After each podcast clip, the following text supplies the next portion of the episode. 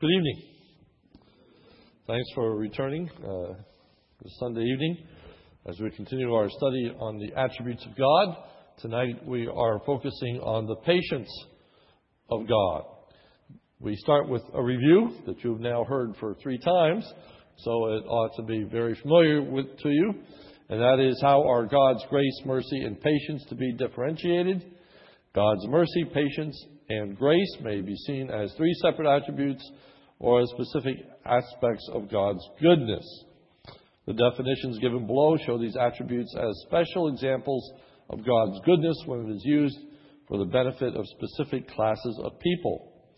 God's grace is unmerited or unearned favor, given to individuals what they do not deserve, earn, or merit. Mercy is God's inclination to relieve the misery of people. It presupposes their distress, and it is the tender regard that He has for them in their plight. A good synonym for mercy would be patience. Patience is God's endurance with people prior to judgment. So God's mercy is God's goodness towards those in misery and distress. God's grace is goodness towards those who deserve only punishment. And God's patience is goodness in withholding punishment towards those who sin over a period of time. So that's what we want to focus on tonight God's patience. Stephen Charnock, he's a Puritan, and uh, he has written the seminal work on uh, the attributes of God.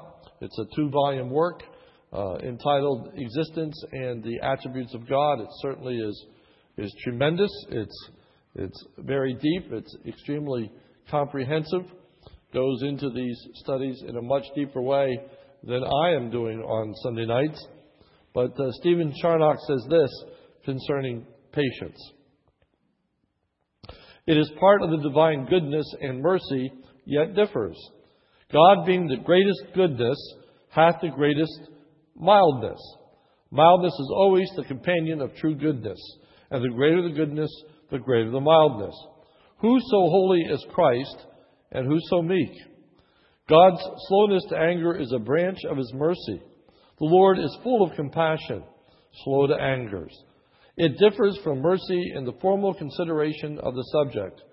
Mercy respects the creature as miserable, patience respects the creature as criminal.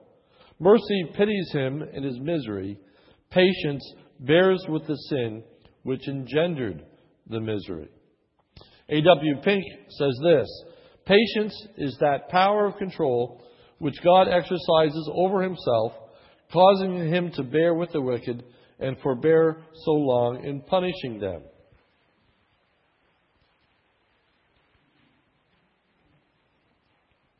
So here is one of the great distinguishing factors between God's patience and God's mercy.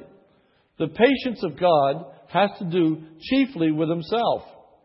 You see, mercy eh, centers upon the object, the person who is in misery and who's in distress. God has mercy upon them. But patience has to do with himself. Though the sinner is benefited by God's patience, patience is nonetheless God's self control in exercising his will. It is that excellency of character that allows him to suffer great insult and injury without immediately avenging himself. Now, let me say that again. It is the excellency of character that allows him to suffer great insult and injury without immediately avenging himself. God is patient. He is able to put up with a great deal uh, before he exercises judgment. So, number one, patience is God's exercise of self control. God is said to be long suffering. Exodus 34 6. And the Lord passed by before him. This is when Moses had asked to see the glory of God.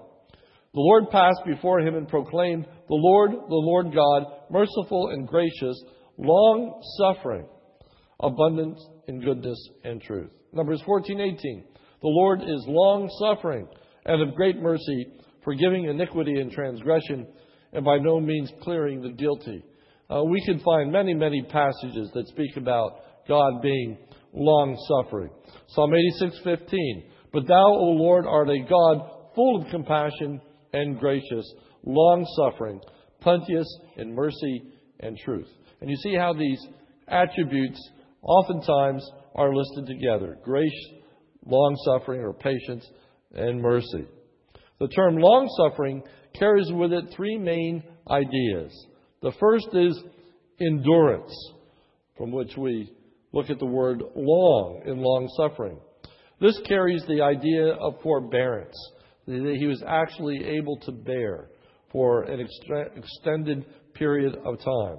The thought is of putting up with something unpleasant for an extended period of time. We speak of the straw that breaks the camel's back, that last bit that just puts us over the edge.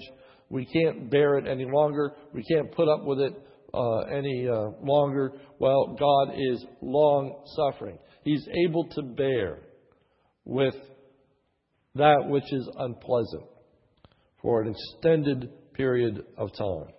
The second is suffering. Mankind's sinful rebellion brings suffering to God. Uh, it is painful for God to put up with the sinfulness of mankind. That's why he needs to exercise self control. That's why patience uh, centers upon the person of God. Because all the time that he is being patient, he has to endure suffering. It grieves God's sense of moral justice. It causes him pain in the insult and injury to his being. Genesis 6 5. The Lord saw how great man's wickedness on the earth had become, and that every inclination of the thoughts of his heart was only evil all the time. This is speaking of that period prior to the flood. The Lord was grieved that he had made man on the earth, and his heart was filled with pain. So God is grieved, and his heart is filled with pain by mankind's sinfulness. And he is grieved and filled with pain by our sinfulness as well. So Thessalonians tells us, grieve not the Holy Spirit. Uh, do not cause the Holy Spirit pain or suffering because of our sinfulness. You think about a parent whose child is wayward, whose child is going through all kinds of rebelliousness, or, as I say, waywardness, or not walking in paths that are pleasing to the Lord. That is painful. And it causes the parents a measure of discomfort, uh, sadness, grief over the situation. How much more the person of God? God is said to be slow to anger. God is not quick tempered, if you will. Exodus 34 6. And he passed in front of Moses, proclaiming the Lord, the Lord, the compassionate gracious God, slow to anger. Now we look at uh, God dealing with the children of Israel in their rebellion against him. And we have this recorded in the book of Nehemiah. But they, that is our forefathers, became arrogant and stiff necked and did not obey your commands. They refused to listen and failed to remember the miracles you performed among them. They became stiff necked and in their rebellion appointed a leader in order to return to their slavery. But you are a loving God, uh, a forgiving God, gracious and compassionate, slow to anger, abounding in love. Therefore you did not desert them. Even when they cast for themselves an image of a calf and said, This is your God who brought you up out of Egypt, or when they committed awful blasphemies. Because of your great passion, you did not abandon them in the desert. By day, the pillar of cloud did not cease to guide them on their path, nor the pillar of fire by night to shine on the way they were to take. You gave your good spirit to instruct them. You did not withhold your manna from their mouths, and you gave them water for their thirst. For forty years you sustained them in the desert. They lacked nothing. Their clothes did not wear out, nor did their feet become swollen. You see, God was very patient with the children of Israel. Since God is patient, God is not quick tempered. Since God is patient, God does not rush to judgment. Since God is patient, God does not act impulsively. He never disciplines incorrectly. The book of Hebrews, it talks about the discipline of, of God. And it says that we have earthly parents that we give respect to that discipline us uh, for their pleasure. Meaning that sometimes, as parents, we get upset with our children over things that really are kind of selfish in nature. For example, let's say we want to take a nap on a Sunday afternoon, and we have little children, and we say to them, Now play quietly because we want to sleep and stay out of trouble.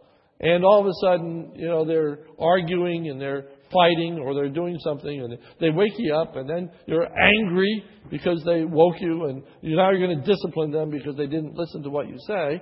But it's really about self. It's really about the fact that I didn't get my nap and I am unhappy. That is not the person of God. He is not like that.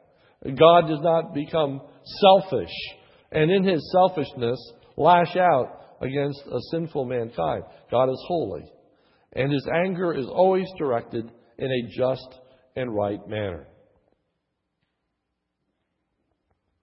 So, since God is patient, God does not get mad. He does not become temporarily insane. He does not become irrational. Secondly, God's patience is a great display of his power. Proverbs 16:32. He that is slow to anger is better than the mighty, and he that ruleth his spirit than he that takes a city. It is more difficult. It requires greater strength, if you will, to control your anger than it is to display great power in order to take a city. It's easier to lash out. It's easier to show demonstrations of strength than it is to show the strength that's associated with being slow to anger. God's patience is a great display of power and self control. In the book of Numbers, Moses is speaking to God when God says that he is about to destroy the children of Israel for their wickedness. And uh, Moses intercedes for them and says this If you put these people to death all at one time, the nations who have heard this report about you will say, The Lord was not able to bring these people into the land he promised them on an oath, so he slaughtered them in the desert. Now may the Lord's strength be displayed just as you, just as you have declared the Lord is slow to anger, abounding in love, and forgiving sin and rebellion. Let your strength be displayed. And here, that strength is in being patient. In being patient. Romans 9:22. What if God, choosing to show his wrath and make his power known, bore with great patience the objects of wrath prepared for destruction? that God demonstrates His power, His strength through demonstrating great patience towards the objects of wrath. Those individuals that are eventually going to experience God's wrath. Those that are eventually going to be in hell. Those that are eventually going to be departed from God. God demonstrates great patience in dealing with them. That we can go to work and we can hear people swear and take God's name in vain and question his existence and defy God with no seeming ramification. And they gloat over the fact that they live a very unrighteous life and nothing ill has happened to them. That is the example of God's patience. He tolerates that for so long. Even as Jesus, who hung upon the cross and those taunts were uh, railed against him. If you be the Son of God, come down from there. Prove yourself. Prove yourself. God is long suffering. So B, God's patience is a glorious display of power. Colossians 1:11 Strengthened with all might according to his glorious power unto all patience and long suffering with joyfulness. Now here is that patience that is given to us. That we can become a patient people. But in order to do so, we have to be strengthened with His glorious power. So that we would be long suffering. That we, for a, an extended period of time, allow ourselves to be mistreated. Allow ourselves to be grieved, grieved. Allow ourselves to suffer insult. Allow ourselves to experience pain through the unjust acts, the wickedness of others, and yet show them kindness. That takes a lot of intestinal fortitude. That takes a lot of strength. That takes a lot of restraint. Not to lose our tempers. Not to react impulsively. Not to want to get even. And that is a wonderful display of the power of God in our lives. To have that kind of meek and quiet spirit. Uh, down to under Romans 9:22. Were God to immediately break these reprobate vessels into pieces, his power of self-control and the character of his sovereign reign would not be so clear. By bearing with their wickedness and forbearing judgment so long, the power of his patience and the goodness of his rule is gloriously demonstrated. However, the wicked interpret his long suffering quite differently. They see it as weakness. A world that looks for and clamors after power sees the demonstration of patience as weakness. This is not a strong leader, or they would not tolerate such things. But we can look around us and see the opposite extreme of that, and that is dictatorships. People who have unbridled authority in their countries. People that can do whatever they want with their uh, subjects. And we look at the atrocities right now that are going on in, in Syria. And of course, we've seen it in Iraq. We've seen it in Iran, where these tyrants turn upon their own people and will not tolerate any kind of rebellion, any kind of opposition to their regime. If you are going to defy them, then they are going to simply wipe you off the face of the earth. And that is viewed as a powerful leader.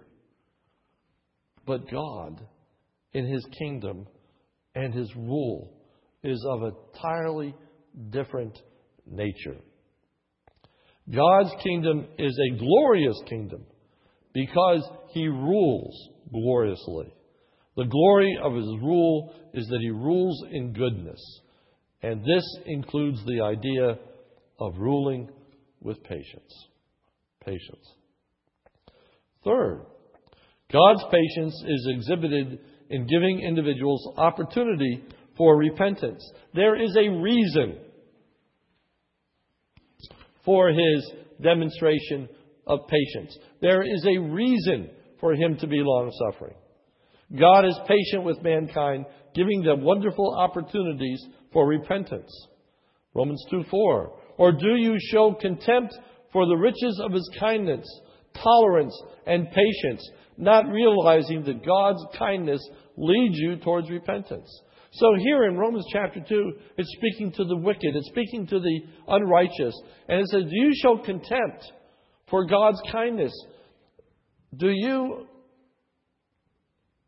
ridicule God's kindness, His tolerance, His patience, in failing to realize that the reason for that is that He leads you towards repentance? God was tremendously patient in the days of evil prior to the flood. 1 Peter 3:20. Who disobeyed long ago when God waited patiently in the days of Noah while the ark was being built. In it only a few people, eight in all, were saved through water. So God was patient in bringing judgment. God had declared that he was going to destroy the earth with a flood. He pronounced judgment. And that judgment was going to be exercised. But it wasn't exercised for 120 years. From the time that he said, I am going to destroy this earth with a flood, 120 years passed before the flood actually came. First, God was tremendously patient because their sin was so great. Genesis 6 5, the Lord saw how great man's wickedness on the earth had become. The atrocities that were being uh, entered into, the depths of the wickedness that was being manifested. God looked at that, and it caused him great pain. Two, God was tremendously patient because their sin was so hard to endure. Genesis 6 6, the Lord was grieved that he had made man on the earth, and his heart was filled with pain as he looked upon this earth. Third, God was tremendously patient because he pronounced judgment. So the Lord said, I will wipe mankind whom I have created from the face of the earth, men and animals and creatures that move along the ground and birds of the air, for I am grieved that I have made them. Fourth, God was tremendously patient in giving them 120 years to repent before that judgment was carried out. Then the Lord said, My spirit will not contend with man forever, for he is mortal. His days will be 120 years. So God told Noah up front, I'm not going to be tolerant with these people forever. I'm not going to contend. I'm not going to fight with these people forever. I'm not going to confront them forever. He said to Noah, I'm giving them 120 years to repent. That's a long time. When mankind had been so wicked. Five, God was tremendously patient in providing them with a preacher of righteousness. 2 Peter 2 5. If he did not spare the ancient world when he brought the flood on its ungodly people, but protected Noah, a preacher of righteousness, and seven others. Now, what does that mean that he was a preacher of righteousness? I think two things. First, number six, God was tremendously patient in providing them an object lesson with regard to the coming judgment. So that Noah was a, a preacher of righteousness. That can be understood in two ways. That is that Noah preached righteousness. He was a preacher of righteousness, of he was a preacher whose content was righteousness, or it could be a descriptive genitive of who Noah was, and that was he was a righteous preacher.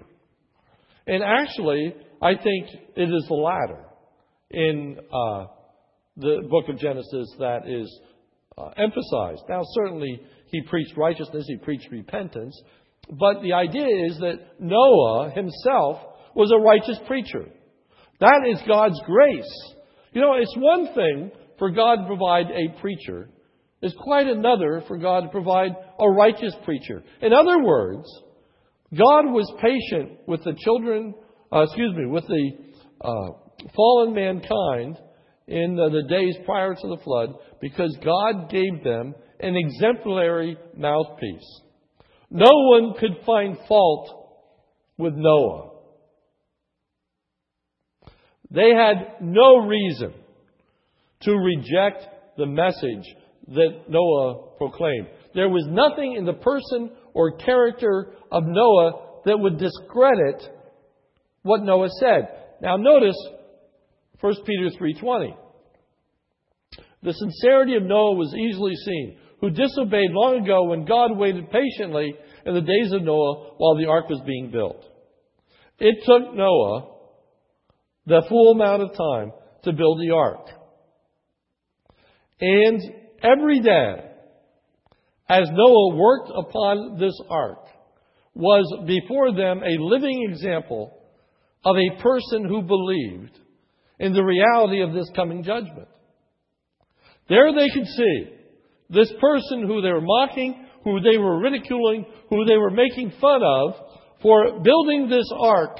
They could see the sincerity of what Noah was proclaiming.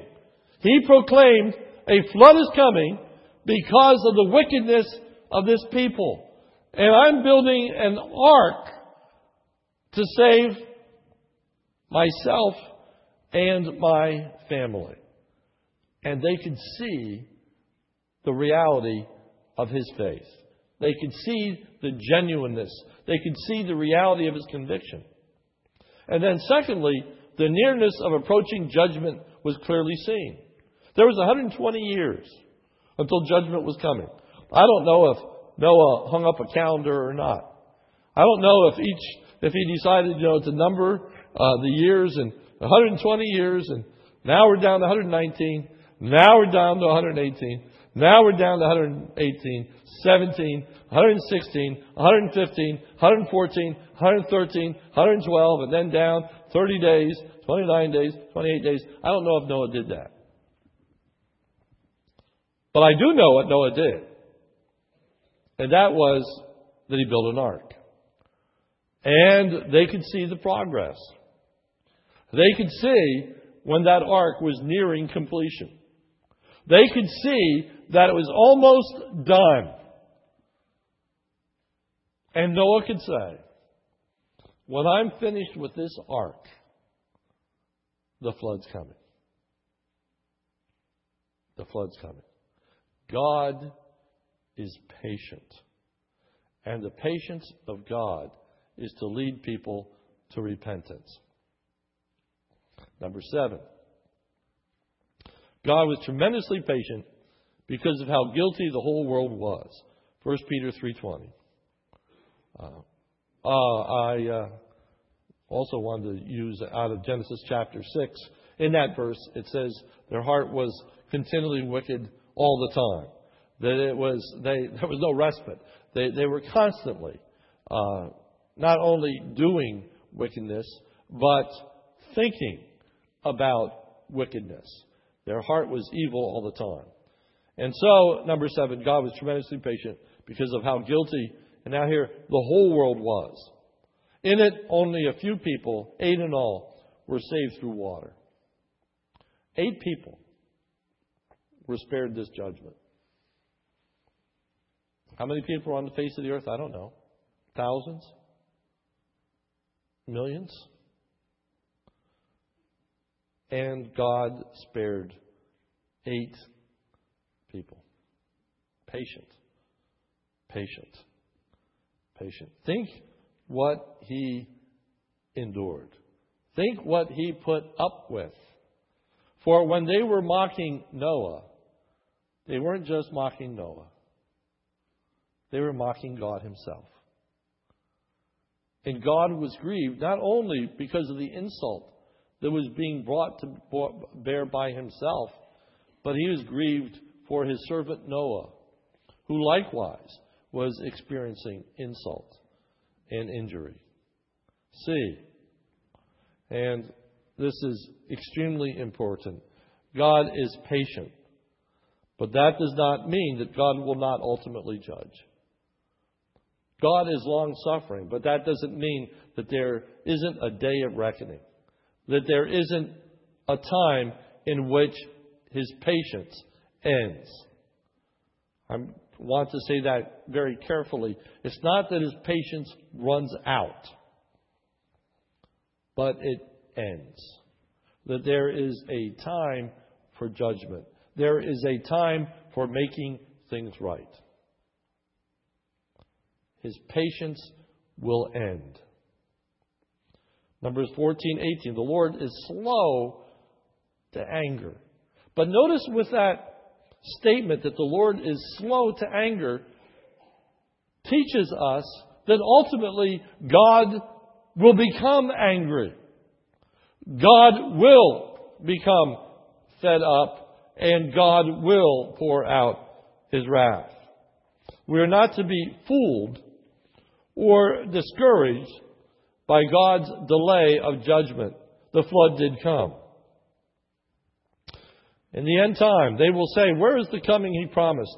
Ever since our fathers died, everything goes on as, as it has since the beginning of creation. But they deliberately forget that long ago, by God's word, the heavens existed and the earth was formed out of water and by water.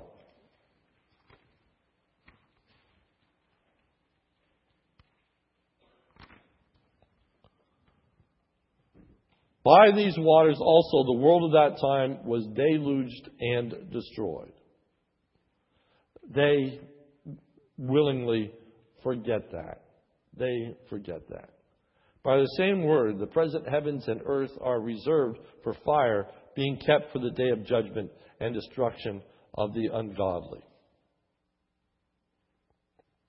Application A. We are to model God's patience in dealing with us and our dealing with others. James 1:19 This you know, my beloved brethren, but let everyone be quick to hear, slow to speak, slow to anger. We should be a people that exercise self-control. We ought not to be hot-headed. We ought not to be quick-tempered. We ought not rush to judgment. We should understand the situation. We should know all that takes place.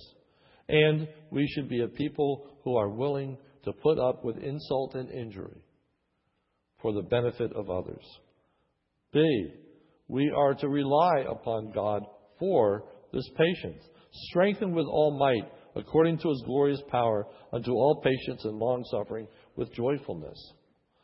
That is what we are to seek from God to be strengthened with his might, so that we would exercise a glorious power, a power of self control, of patience, and being long suffering. And even as I spoke of this morning, you know, we run in those situations, as I say, the straw that breaks the camel's back.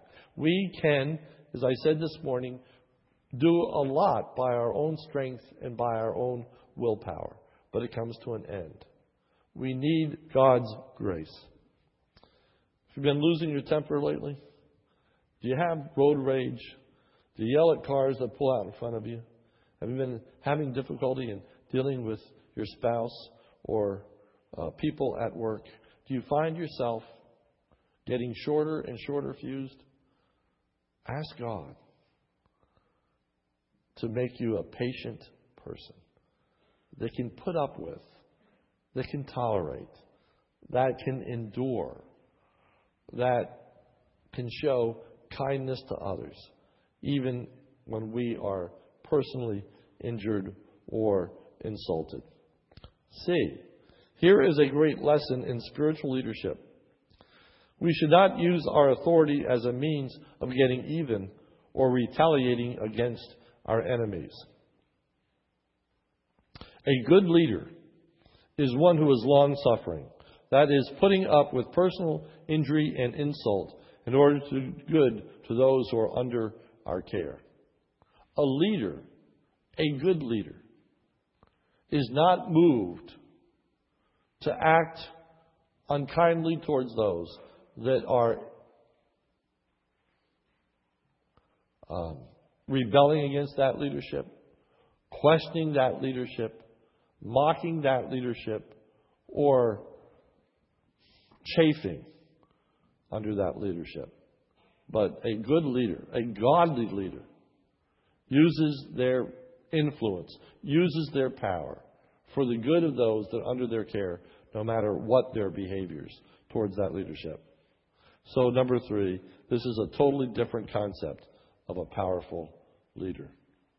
Uh, may God grant us to be that kind of leader.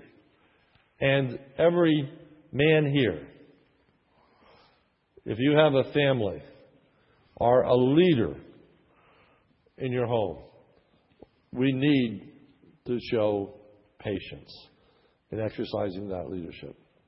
Every woman here that has children is a leader of those children. We need to exercise patience in dealing with our children. It is a glorious display of power. It's more difficult to control our tempers than it is to take a city. Anyone can lash out. Anyone can exert power. Anyone can hit back when they've been struck. But to be struck and not hit back, that's self control. When somebody is in your face, red faced, and yelling at you, not yelling back, is a tremendous strength. It's hard. In fact, many times it's harder than anything we can muster in ourselves. And that's why we need to pray for patience. Let's pray. Our Father, we thank you for your patience, and we thank you for your patience in dealing with us. We are thankful that in your goodness that you've brought us to a place of repentance. There are very few of us who responded to the gospel the first time we heard it. There's very few of us who immediately bowed our knees and said, We want to receive Jesus Christ as our Savior. Thank you for your patience with us in bringing us to a place of repentance. And Lord, I thank you for your continued patience. For many times we are doing things that are displeasing in your sight. And yet, O oh Lord, you give us opportunities to come before you and to ask for renewed forgiveness, that we might enjoy fellowship with you, that we might uh, know of your pleasure, uh, your delight. So, Lord, thank you for your patience towards us, and uh, help us to be patient towards those, even to those that are lost, even to those that one day are going to experience your wrath. Lord, give us a long suffering spirit we pray in Jesus' name. Amen.